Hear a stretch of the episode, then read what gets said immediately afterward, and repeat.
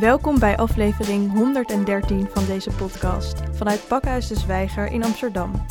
Mijn naam is Aniek van Rinsem en vandaag spreek ik met Anne-Jo Visser, de nieuwe directeur van de Amsterdamse Federatie van Woningcorporaties.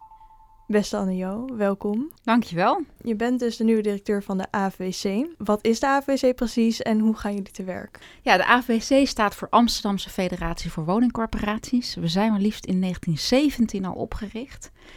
Uh, dus echt al lang geleden een samenwerking tussen Amsterdamse corporaties. Allereerst uh, om gewoon uh, kennis uit te wisselen onderling. Dus we hebben heel veel netwerken waarin we delen met elkaar hoe we dingen aanpakken, maar ook hoe we samen optrekken en hoe we samen zeg maar, de grote maatschappelijke vraagstukken aanpakken. Um, wat ons werk ook echt is, is onze belangen zeg maar, behartigen bij alle stakeholders. Moeten denken aan de gemeente, zorginstellingen, energiebedrijven, bij de huurdersorganisatie. Uh, we hebben daarnaast een heel groot regionaal en lokaal kenniscentrum. Dus wij verzamelen echt veel data. En daar ben ik eigenlijk ook best trots op. En tot slot doen we een aantal uh, ja, shared services, gedeelde diensten. Bijvoorbeeld een loop-oriëntatiecentrum hebben voor mensen die binnen Amsterdam zeg maar, zich willen oriënteren op een loopbaan. Mooi, dus heel breed zijn jullie bezig, heel veel kennis en ook de verbinding aangaan. En wat maakte nou dat jij specifiek dacht: dit is een functie die ik wil gaan vervullen? Ja, nou, daar komen eigenlijk vier passies van mij eh, in terug. En dat zijn eigenlijk ook de vier grote opgaves die er gedaan moeten worden. Uh, ik ben planoloog en een van de grootste opgaves is dat er veel meer bijgebouwd moet worden. Hè. De woonprotesten van uh, september lieten wel zien, nou, er is echt een hoge woningnood. Dus er moet gewoon bijgebouwd worden, vast en tijdelijk. Mm -hmm. Nou, dat is, vindt de planoloog altijd leuk om te doen. Ja. Uh, mijn tweede passie uh, komt voort. Ik werkte ooit voor de gemeente Hilversum en daar ben ik in de stedelijke vernieuwing actief geweest. Later ook bij Platform 31 en de stuurgroep Experimenten Volkshuisvesting. Nou, dat is mijn tweede passie, zeg maar, om ja, misschien wat kwetsbare wijken veel sterker te maken. nou, dat is ook in Amsterdam hè, nodig, dus in Nieuw-West en in Zuidoost en misschien in delen van Noord. Nou, het derde wat ik heel uh, leuk vind om te doen is uh, überhaupt zeg maar ja, mensen die het niet alleen redden om zeg maar die uh, verder te helpen. Dat heb ik ook in meerdere banen gedaan. En tot slot mijn laatste baan was programmadirecteur energietransitie en een van de grootste uitdagingen de bij de gemeente Utrecht was dat inderdaad. En nou, een van de grootste uitdagingen nu is om over te stappen op een duurzame energievoorziening. Nou ja, dus mijn vier passies zeg maar kwamen hier samen. En dan is het heel leuk om dat te doen in de stad waar je geboren bent. Uh, dan is het ook leuk om dat te doen in een stad waar corporaties heel veel uh, ambitie hebben. Nou ja, en dan tezamen met uh, ja, deze prachtige opgave dacht ik, ja, dit is echt iets voor mij. Je bent net begonnen. Zijn er al dingen die jou een beetje zijn opgevallen van, oh, zo gaat het hier in zijn werk? Ja, er zijn zeker dingen opgevallen. Allereerst heel positief vind ik hoe de corporaties zelf samenwerken. Ik had het van de buitenkant wel eens gezien, maar nu ik er zelf van binnen zie, ben ik echt enthousiast over hoeveel ze delen. En ook hoeveel ze bereid zijn om voor het grote maatschappelijk doel samen op te trekken. Dus dat betekent echt af en toe dat ze zeggen, nou ik gun jou wat. Weet je, of nou, ik ga hier, uh, uh, mag jij aan de slag gaan? Maar ik zie bijvoorbeeld ook, we hebben echt ja, urgente kwesties zoals kwetsbare mensen huisvesten dat ze elkaar ook eventueel aanspreken, weet je, als de een wat minder kan doen. Dus ik ben echt, nou, ben heel enthousiast over. Ik ben ook super enthousiast over de hoeveelheid werk die hier gedaan wordt. Echt waanzinnig veel, maar dat is misschien ook, ik heb in heel veel plekken van het land gekeken. Hier zijn wel heel veel afspraken en regeltjes.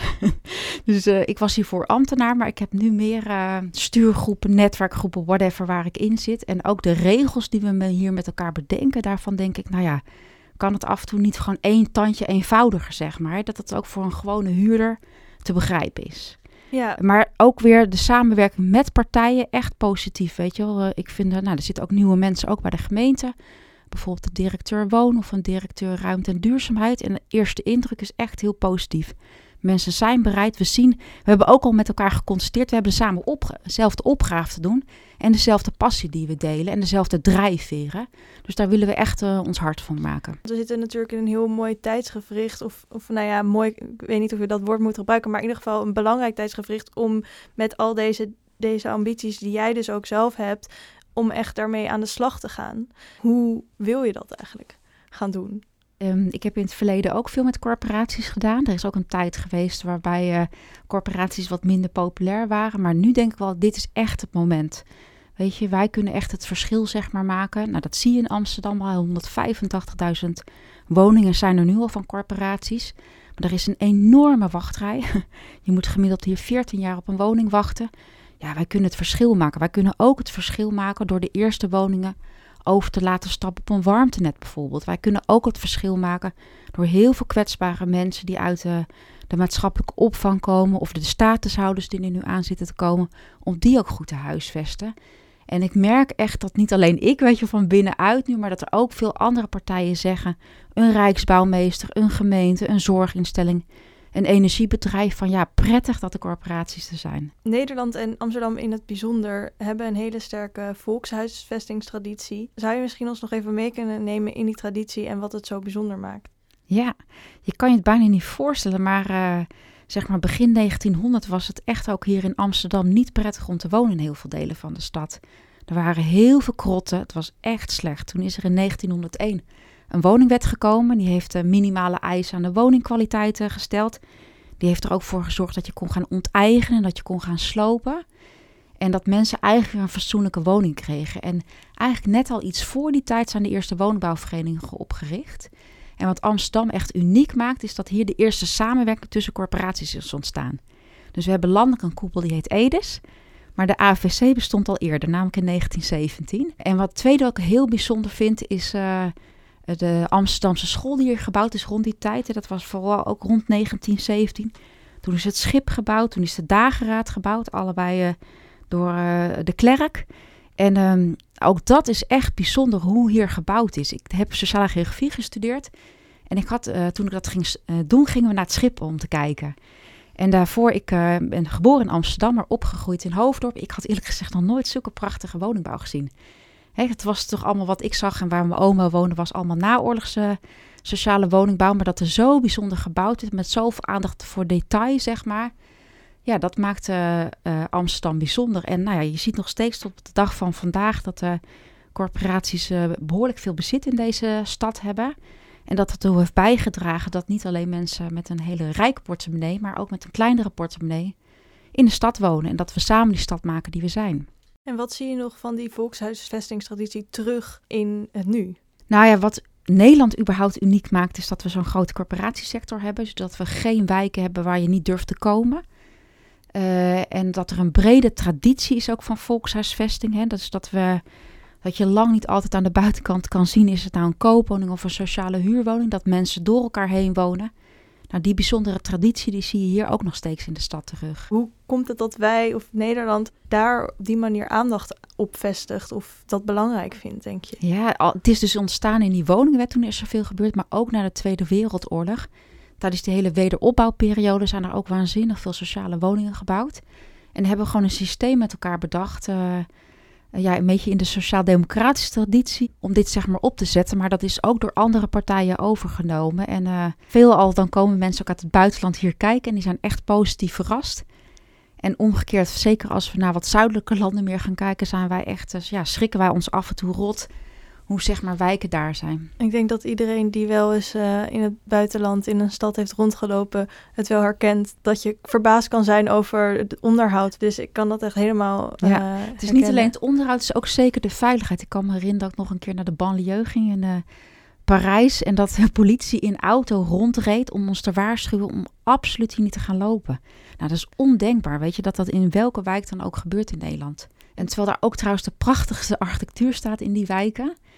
Uh, maar was echt, de sfeer was echt heel onplezierig, zeg maar, op straat. En nou, je kan vinden wat je van, vindt van Nederlandse wijken, maar wij zijn echt, uh, ja, zijn toch over het algemeen echt plezierige wijken om uh, in te wonen. Ja, dus het gaat niet alleen om het steen, maar ook om de mensen en, de, en het sociale netwerk ja. eigenlijk. Ja, en ook over de diversiteit, zeg maar, hè.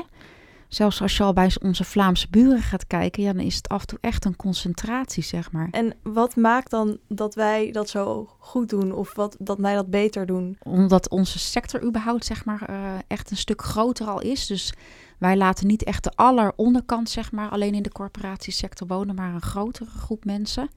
Nou, daar kan je altijd nog het gesprek over gaan. Zou die groep nog misschien groter moeten worden? Hè? Want in Amsterdam boven de 750 euro of boven 40.000 euro inkomen is het echt nog steeds lastig in deze stad. Uh, maar dat maakt het natuurlijk wel bijzonder, zeg maar, dat we die traditie al lang met elkaar doen. En ik denk ook gewoon de goede samenwerking tussen gemeenten, corporaties, ontwikkelaars, huurders, uh, zorginstellingen. Ja, dat is zo'n traditie die, uh, ja, die als die eenmaal staat en we zijn er tevreden ook over, zie je dat dat ook gewoon ja, een succesformule blijft. Ja, want je hebt dus ook vanuit de gemeente heel veel gedaan. Hoe gaat die samenwerking tussen de corporaties en de gemeente in zijn werk? Wat betekenen die voor elkaar? Ja, ongelooflijk veel. Wij hebben hier samenwerkingsafspraken gemaakt uh, in Amsterdam. Dat doe je trouwens met z'n drieën. Dat doe je als gemeente, corporatie en huurdersorganisatie samen. En dat doet elke gemeente in Nederland. En omdat je al zo lang met elkaar samenwerkt, maak je dus afspraken over hoe houden we de woningen betaalbaar. Hoe zorgen dat de kwaliteit op orde is? Hoe zorgen dat er genoeg nieuwe woningen komen? Hoe zorgen dat de mensen met een zorginstelling aan de buurt komen? Hoe zorgen we dat, er, dat we bijvoorbeeld van het aardgas afgaan of dat we meer gaan isoleren, zodat mensen een lage energierekening hebben? En we werken echt al zo lang samen, dat maakt niet zoveel uit. Ik heb natuurlijk ook vanuit de gemeentekant, en dan was je altijd gewoon heel erg blij dat er een corporatie was. En niet uh, hè, de, 20 of 30 of 40 verschillende pandeigenaren waar je mee aan de slag moest. Maar af en toe ook een corporatie die het voortouw nam. Dat zie je ook weer bijvoorbeeld hier in Amsterdam. Hè, met zijn Amsterdamse warmtemotor. Ja, daar nemen de corporaties echt het voortouw en daar kunnen anderen van profiteren. Dus er kan echt meer aangepakt worden omdat er veel meer lijntjes bestaan. Absoluut, ja. Ja, en ook uh, voor ontwikkelaars is het af en toe ook prettig om gewoon een solide partij te hebben. Hè, wie je, waarvan je zeker weet van ja, dat is een betrouwbare partij. Daar kan je samen goede kwaliteit neerzetten. Dus er gaat heel veel goed, alleen we hebben ook een beetje een probleem. En dat uitte zich ook in het woonportret van 12 september. Duizenden mensen in Amsterdam gingen de straat op. Wat maak jij ervan dat zoveel mensen sinds eigenlijk uh, de jaren tachtig weer de straat op gaan? Ja, dat is wel echt een extreem duidelijk signaal. Hè? Ik bedoel, inderdaad, in de jaren tachtig gingen mensen voor het laatste straat op. Dus dat geeft gewoon aan hoe hoog de woningnood nu is. Het signaal is, er is een gewoon gigantische woningnood. Dus als jij nu jong bent in de stad, of jij uh, groeit net iets met je inkomen uit een sociale huurwoning, je kunt nergens anders terecht.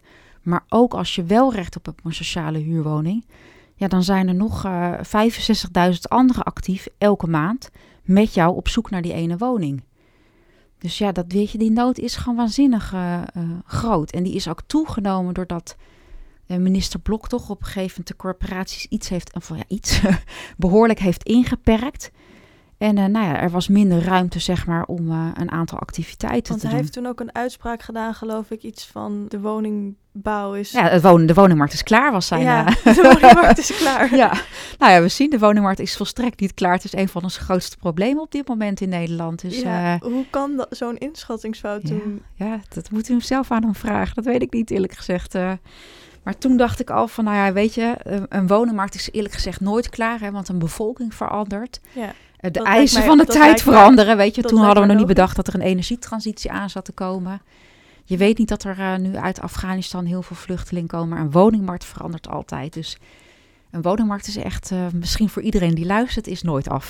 Dat is heel duidelijk. En wat moeten we dan nu in deze veranderende woningmarkt precies gaan doen om op dat op te vangen? Ja, nou ja, dus dat woonprotest heeft heel duidelijk aangegeven, er moeten gewoon meer woningen bij.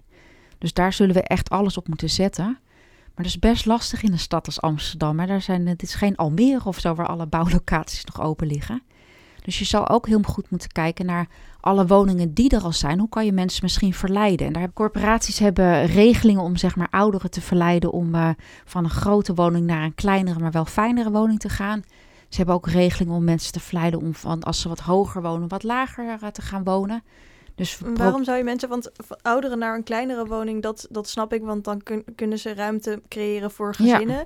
Ehm, maar hoe, hoe zo zou je mensen willen verleiden om naar beneden te gaan wonen? Nou, als je slechter been bent, dan is het plezierig om niet eh, vier trappen in Amsterdam eh, omhoog te Ja, moeten. maar dus dan, dus dan verleid je eigenlijk eerst mensen om wat hoger te gaan wonen, zodat die lagere appartementen weer vrijkomen voor de mensen die dat nodig hebben. Ja, Het gaat erom dat gewoon slim wordt nagedacht ook over herverdeling van de woningen die er al zijn. Ja, ja, met een mooi woord noemen we dat doorstroming. Hè? Dus soms weet je dat als één iemand verhuist, dat er dan nog vier of vijf woningen vrijkomen voor ja, mensen die ook daardoor weer gaan verhuizen.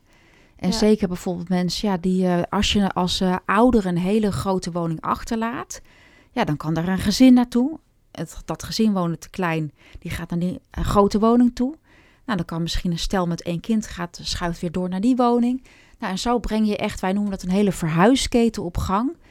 En dan kan je dus veel meer mensen op, de, op een goede manier zeg maar, gaan huisvesten. Dus je moet gaan kijken naar waar kan je vastbouwen in de stad, waar kan je tijdelijke locaties bouwen, maar ook waar kan je ervoor zorgen zeg maar, dat er meer doorstroming uh, op gang komt. En wat zijn daar ja, nog slimmere methodes in om mensen te verleiden. En waar kan dan dat vastbouwen gebeuren? Je kan niet plek erbij toveren. Dus, dus wat zijn de plannen daar dan voor? Nou, de gemeente heeft net een grote omgevingsvisie uitgegeven met een ruimte voor 150.000 nieuwe woningen in de stad. Nou, sommige locaties zijn al snel eh, bebouwbaar. Je ziet ook hier in de stad overal bouwkranen staan. Ja, ik woon in Amsterdam-Noord achter de NSM-werf. Dus ik... Uh, ja, nou, daar zie je... Ik woon echt tussen de hijskranen. Precies. Ja, dus je kan zien in Amsterdam dat er overal heel veel bouwkranen staan. Dus er zijn echt al ontzettend veel plekken waar nu gewoon gebouwd gaat worden. Maar de gemeente heeft nog meer locaties op het oog. Sommige zijn nog wel echt iets ingewikkelder om te, te bouwen. En we zouden dan misschien ook met elkaar moeten gaan kijken van, ja, kan die bouwtijd wat versneld worden? En we zouden ook, voor wat ik je net al eerder aangaf, voor sommige locaties moeten gaan kijken. Ja, moeten al die eisen er zijn. Hè? Dus als je tijdelijk woningen wil realiseren, moet je misschien ervoor kiezen om inderdaad tijdelijk woningen te realiseren. Bijvoorbeeld mensen voor kwetsbare groepen.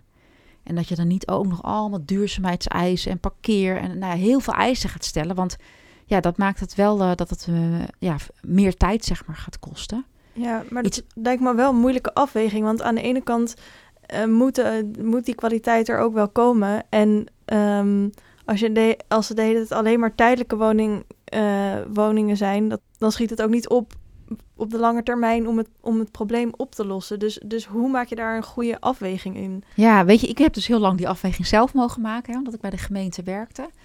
Uh, nu maken corporaties altijd de afweging: wil ik uh, lagere huren? Wil ik leefbare wijken? Wil ik meer steken in nieuwbouw of wil ik juist heel veel geld steken in de bestaande bouw? Dus in renovatie, onderhoud en verduurzaming. Ja, en die portemonnee kan je gewoon maar één keertje uitgeven. Dus je kan heel veel geld steken op één locatie in top of de bil bouwen. Je kan ook denken, nou misschien kan ik wel op twee of drie locaties iets bouwen. En bij de gemeente geldt het hetzelfde van ja, je hebt heel veel verschillende dingen die je met elkaar wil bereiken. En ook ik in mijn vorige werk als uh, programmadirecteur energietransitie. Af en toe zei ik, ja, op deze locatie begrijp ik het. Dat woningbouw gewoon zo hard nodig is. En dan gaan we niet voor een energieneutrale woningbouw. Soms ging het ook gewoon niet hoor. Dan was er hoogbouw of wilden we liever groen op daken in plaats van zonnepanelen op daken. Maar zowel een corporatie als een gemeente maakt altijd afwegingen. En uh, nou, ik weet nu, uh, omdat ik aan beide kanten van de tafel zit, dat je gewoon die afweging ook uh, kan maken. En een college moet dan integraal afwegen wat vind ik voor deze plek belangrijk. En ook corporaties moeten dat doen. Maar ik denk wel, ja, weet je, als er zoveel mensen straat op zijn geweest. Ja, om dan te zeggen, nou, we gaan alle eisen maar steeds uh, erbovenop leggen. Ik snap dat het voor sommige locaties is, hè. Want woningen zet je niet voor tien jaar neer, vaak, maar voor vele jaren. Maar zeker bij, zeker bij tijdelijke locaties, ja, kijk daar alsjeblieft kritisch naar. Ja, de nood is gewoon te hoog om te hoge eisen te stellen, eigenlijk. Nou ja, zeker op tijdelijke locaties en ook op vaste locaties. Uh, ja, denk ik van, ja, ja, je moet gewoon afwegen met elkaar wat je echt belangrijk vindt. En je moet je gewoon realiseren dat als je alles tegelijk wil, dat het, nou ja, A, uh, soms echt duurder wordt. Dus dat betekent dat je gewoon ja, minder woningen kan bouwen. Is dat echt wat je wil met elkaar? Ja.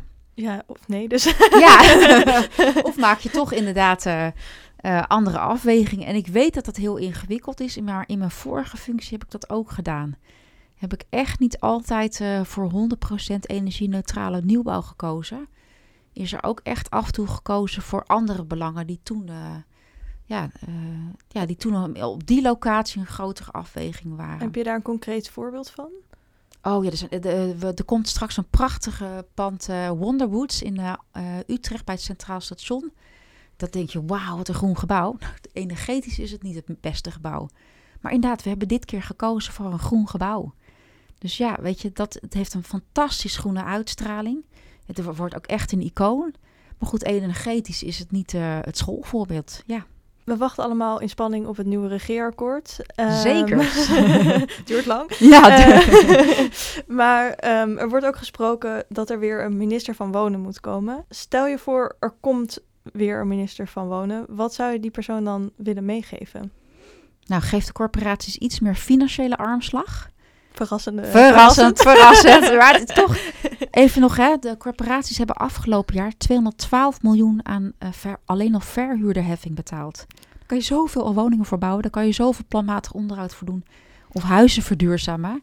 Want Dus ja, dat is stap over de verhuurdersheffing. Want wat is het precies en, en hoe zit dat in relatie met de wo- woningcorporaties? Nou, het is heel bijzonder. Alleen als je woningen bouwt voor lage inkomens, dus tot 750 euro, dan hebben we in Nederland bedacht dat je daar een belasting voor betaalt. Of ja, een heffing. en dat heet de verhuurder. Dat heet de verhuurderheffing. Waar- waarom, eh, waarom is dat zo? Eh, toen hij ingevoerd werd, hadden we geld nodig voor de schatkist.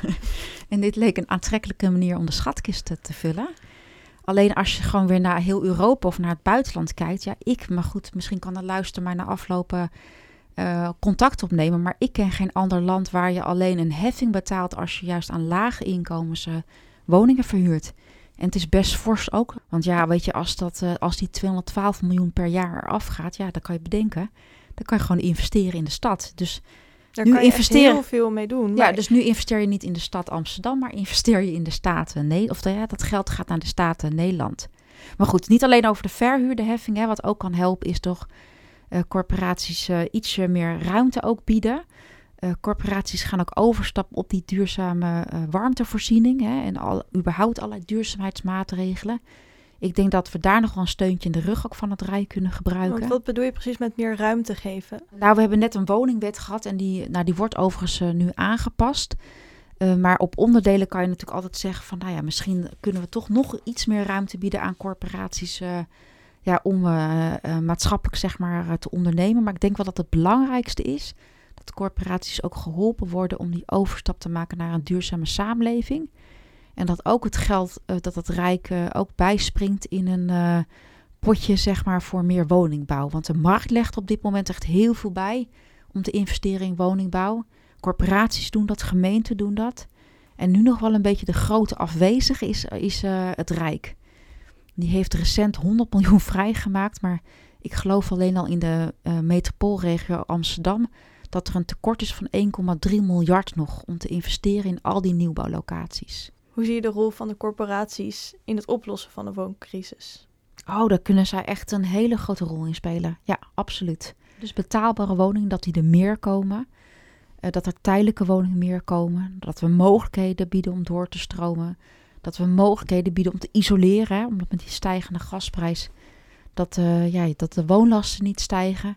Maar dat we ook een huis bieden voor allerlei mensen die kwetsbaar zijn. Of ze nou statushouders zijn, uit de maatschappelijke opvang komen. En dat we ervoor zorgen dat die wijken sterker worden. Dus ja, weet je, omdat je natuurlijk veel woningen in de stad Amsterdam hebt, maar ook in de regio, ja, kan je daar echt gewoon een bijdrage aan leveren.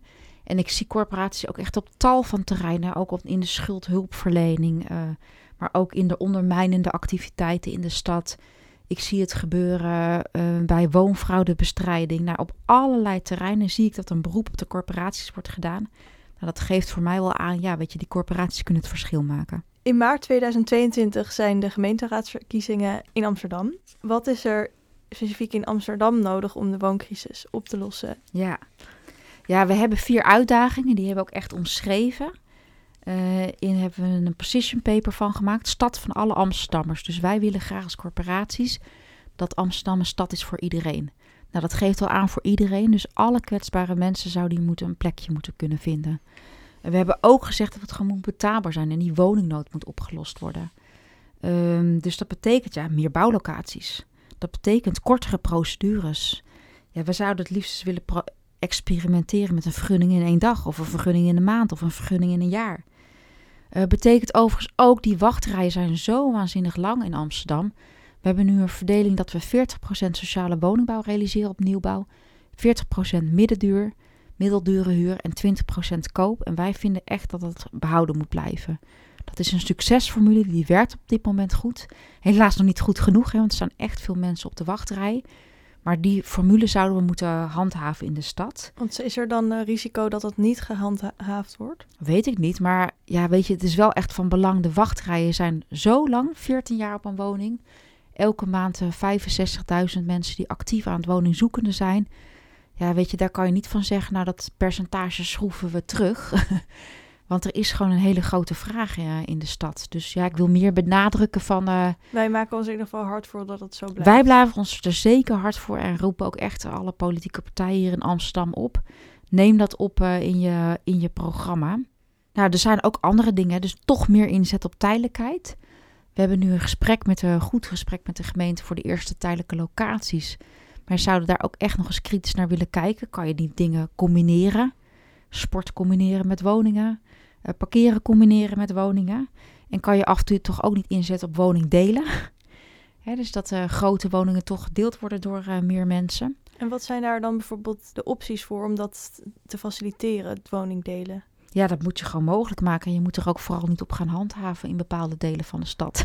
En want er zijn best wel veel regels over hoeveel huisgenoten er uh, in één huis mogen samenleven. Ja. Maar jullie zeggen eigenlijk van nou, waarom uh, doen we niet even dat niet? In bepaalde delen van de stad zou je inderdaad kunnen kijken waar ook misschien wat grotere woningen zijn. Van is het tijdelijk mogelijk om ook woningen te delen inderdaad? Ja. Ja, en tot slot, corporaties hebben geld nodig voor al deze activiteiten. Nou, dat kan wat ik je net vertelde, is dat Rijk een bijdrage doet.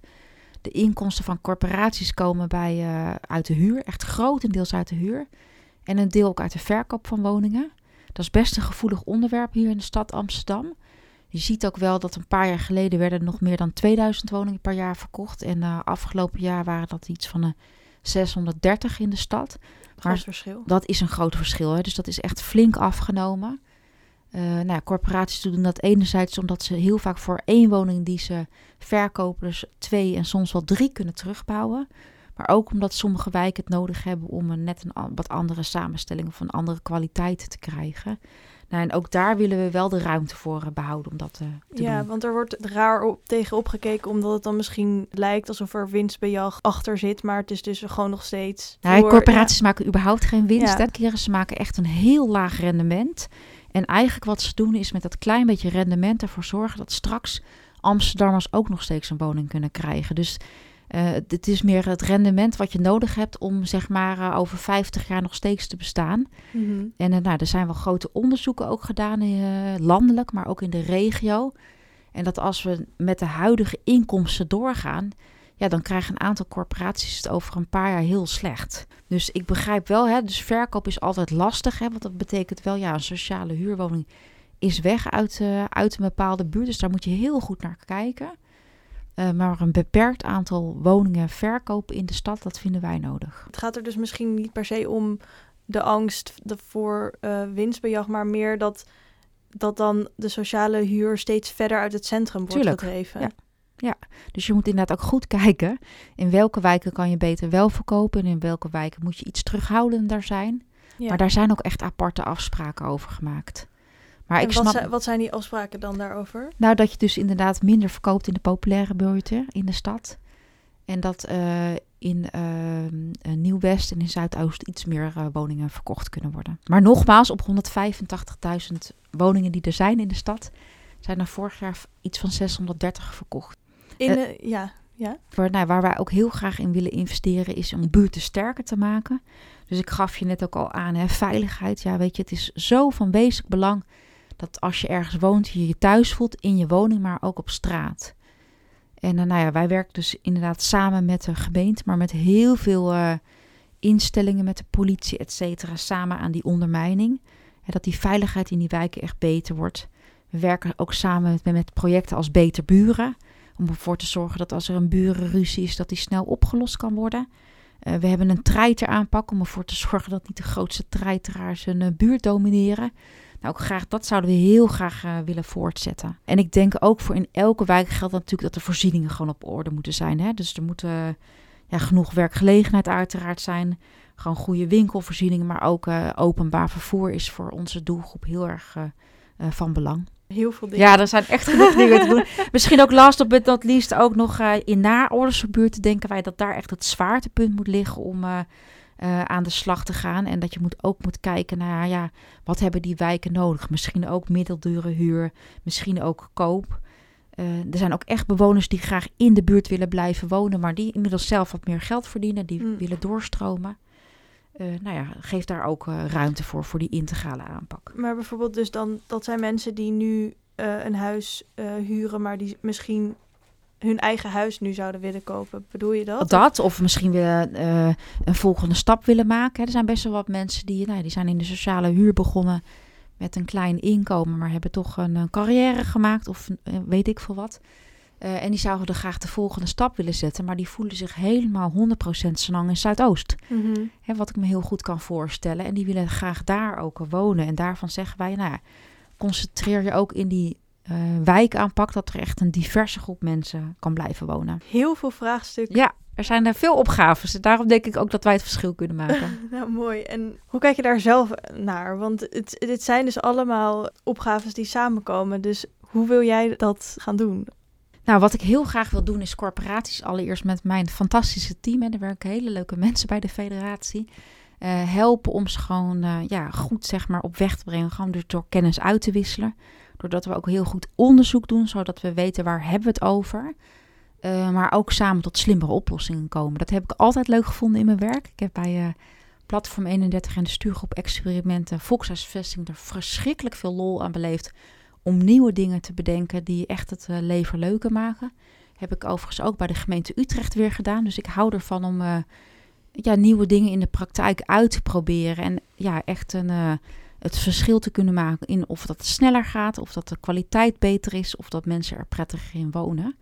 Dus ook die bijdrage hoop ik eerlijk gezegd zelf te kunnen leveren. En misschien dan een beetje mijn aanpak is dat ik denk dat je het nooit alleen moet doen.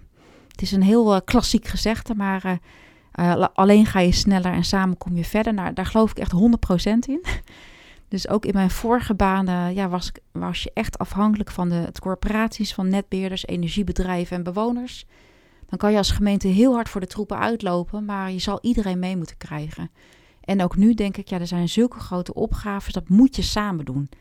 Dus ik denk een ander kernwoord, of wat mij uh, typeert, is graag dat ik het uh, dat ik samen met anderen resultaat wil boeken. En dat ik dan oog heb voor uh, de belangen van ons als corporaties, maar ook oog heb voor de belangen van de huurders, uh, van de gemeente, van andere partijen. En dat ik er eigenlijk ook wel van uitga dat als je samenwerkt, dat je ook beide zo naar, uh, naar elkaars belangen kijkt. Ja, kijkt waarvan zijn die belangen misschien wat minder groot, of kan je die even opzij zetten? En wat is ook voor jou wezenlijk? Maar daar wil ik ook echt heel graag uh, stapjes in zetten. Ja, het, woord wat ook nu mij opkomt is uh, polderen. Want het, het klinkt ook als... Nee, dan denk ik niet van polderen. Nee, oh sorry, dan leg ik het helemaal verkeerd uit. Nee, wat nee, is het dan nee. wel? Nee, dus ik denk, nee. Dus als jij goed snapt wat het belang van de ander is, hoef je niet te polderen. Polderen krijg je juist als je gewoon alleen maar naar jezelf kijkt en continu roeptoetert wat je zelf zeg maar uh, wil inbrengen. Als jij geen oog hebt voor wat de ander belangrijk vindt, kom je er niet. Dus ik denk dat deze manier van aanpak zeker geen polder is. Dat je juist uh, door je af en toe echt in de huid van de ander te kruipen. En ik hoop dat samenwerkingspartners dat ook met ons doen. Echt een, uh, ja, weet je dat je een stap sneller, verder, beter, anders komt. Ja, dus niet vastbijten in voorbedachte idealen en dingen, maar gewoon echt per situatie kijken. Ja. Wat is het nu het belangrijkste? Ja, en dan zal af en toe misschien een heilig huisje omver moeten gaan, dat weet ik nog niet. Maar daar, Eh. daar ben je niet eh, bang voor. Nee, uiteindelijk als je namelijk door gaat praten met mensen en gaat vragen waar is het heilige huisje nou eigenlijk nu nog goed voor? Jij vroeg ook net aan mij, hoe, was, hoe zat het vroeger? Ja, soms zijn heilige huisjes bedacht in een ander tijdperk en was het toen een fantastisch idee. Maar als je er nu naar kijkt, is het niet meer zo'n goed idee. Heb je daar een voorbeeld van? ik kan het nu nog niet helemaal beoordelen, omdat ik nu nog niet aan de andere kant gekeken heb. Ik vind bijvoorbeeld wel die, eh, die hele lange proceduretijd hier. Nou, daar zou ik me echt heel graag in willen verdiepen. Ook aan de kant van de corporaties. Hè. Wat doen wij dan? Waarom doen we er zo lang over? Maar ook aan de gemeentekant. Nou, daar zou ik me echt graag eh, in willen verdiepen. Hoe kan dat misschien anders en beter? En, en heb je al een paar van hints van waaraan je denkt dat het misschien zou kunnen liggen? Nou, soms zijn het gewoon ingesleten gewoontes. Eh, soms heeft het er ook, ja, van, van, nou ja, we doen het altijd op deze manier. Overigens ben ik wel echt positief. Hè? Dus uh, ook bij de gemeente, wat ik al eerder zei, zijn andere mensen aangekomen. Er is ook gisteren een nieuwe wethouder geïnstalleerd. Ja, dan kijk je toch af en toe weer met een frisse blik ernaar. En dan ga je iets sneller, stel je gewoon vragen, goh, waarom doen wij dat hier in Amsterdam zo? Ja. En, En, eh, dan, en dan komen er antwoorden als... Weet ik eigenlijk ook niet. Goed dat je het vraagt. Ik zal me er eens in verdiepen. Ja, En uh, ik ben nog steeds actief ook uh, uh, landelijk in de stichting Visitatie. Ik ben huurderscommissaris bij een, middelgrote corporatie. Dus breng ook enige ervaring mee uit andere delen van het land. Mhm. En kan af en toe ook wel zeggen, nou, hier in Amsterdam doen we het zo, maar ik zie op andere plekken dat het op een andere manier aangepakt wordt. En dus dat betekent af en toe, maar ik zie corporaties het overigens doen. Hè. Die gaan gewoon in Brabant kijken en die gaan bij andere corporaties op bezoek. Uh, desnoods pakken ze de treinen, las ik vanochtend op LinkedIn, uh, om eens te kijken hoe je beter met hout kan bouwen in uh, Frankrijk. Dus ik ja, weet je, soms helpt het ook om bij de buren te gaan kijken, om bij andere corporaties te gaan kijken, om in andere steden op, op bezoek te gaan. Dus er is wel echt in, in een soort wil om, om wel die verandering aan te gaan. Ja, bij mij is er absoluut een wil. Ja. ja, tegelijkertijd weet je ook wel dat altijd in een stad een bepaalde cultuur is. En dat ik niet in mijn eentje de hele cultuur uh, omgetoverd krijg, hoe graag ik dat ook uh, wellicht zou willen. Maar dat je moet gaan kijken binnen die cultuur waar ook echt heel veel kwaliteiten in zitten. Hoe kunnen we dat samen met elkaar gaan rooien? Een hoofdvraag die je zelf graag stelt is: hoe kunnen we het vanaf morgen beter doen? Wat zijn jouw plannen voor morgen? Ja, dus wat mijn aanpak altijd is van wat is het echte probleem? Dus ik probeer erachter te komen, wat is de vraag achter de vraag? Of wat is het probleem achter het probleem? En hoe lossen we het samen op? Uh, want corporaties en gemeentes, dat zijn niet partijen of ook al onze samenwerkingspartners, dat je denkt, nou ik werk even één keer samen in een project en daarna zien we elkaar nooit meer. Nee, we, we werken echt langdurig met elkaar samen. Dus dan vind ik het belangrijk dat je investeert ook in de relatie en dat je ja, echt samen er probeert uit te komen. En dan uh, typeert mij misschien ook wel dat ik niet na één keer opgeef. Dus uh, ik wil altijd graag een uh, ja, goed onderbouwd argument hebben waarom het echt niet zo kan. Maar voor de rest denk ik, zit ik altijd heel positief in de wedstrijd. En zal ik het glas altijd half vol bekijken. En op welke manier denk je dat het jou gaat lukken om al die partijen uh, samen te krijgen om het ook morgen beter te gaan doen? Nou, aan het begin van ons gesprek heb ik aangegeven dat ik echt veel passie heb voor wat ik doe. Hè. Dus voor duurzaamheid, voor mensen met een laag inkomen helpen, voor uh, architectuur, voor de corporatiesector. En mensen zien wel vaak aan mij dat ik ook die passie heb en dat ik er echt uh, nou ja, 300% voor ga. En vaak krijg ik ook door dat enthousiasme heel veel partijen mee. Ja, omdat dus, je het gewoon echt intrinsiek heel Ja, mensen weten wel van mij uh, uh, dat het niet een soort uh, loos iets is, maar dat ik ook in mijn vrije tijd naar ja, vernieuwingswijk op stap ga om te kijken hoe het daar beter kan.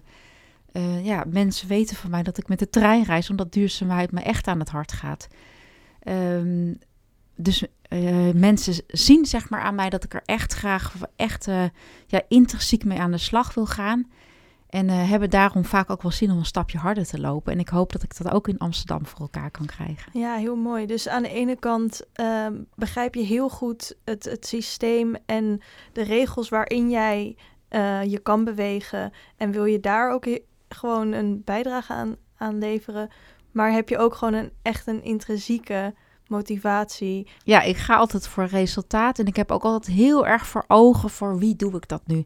Dus ik vind het heel erg leuk om ook naar buurten toe te gaan, met huurders in gesprek te gaan en om echt ook serieus van ja, waar loop jij nu tegenaan in deze buurt? Hoe woon jij hier?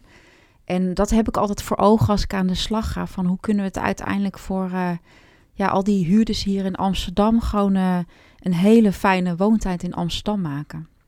Heel mooi. Heel veel dank, Anne-Jo Visser. Graag gedaan. Beste luisteraars, dit was aflevering 113 van de podcastserie van Pakhuis de Zwijger. Wil je meer weten? Kom of kijk dan op maandag 18 oktober naar het programma Duurzaam Wonen voor Iedereen in Pakhuis de Zwijger of via dezwijger.nl/slash live. Een rating achterlaten of je abonneren op deze podcast kan via SoundCloud, Spotify, Apple Podcast of een ander podcastplatform. Dank voor het luisteren en tot de volgende keer.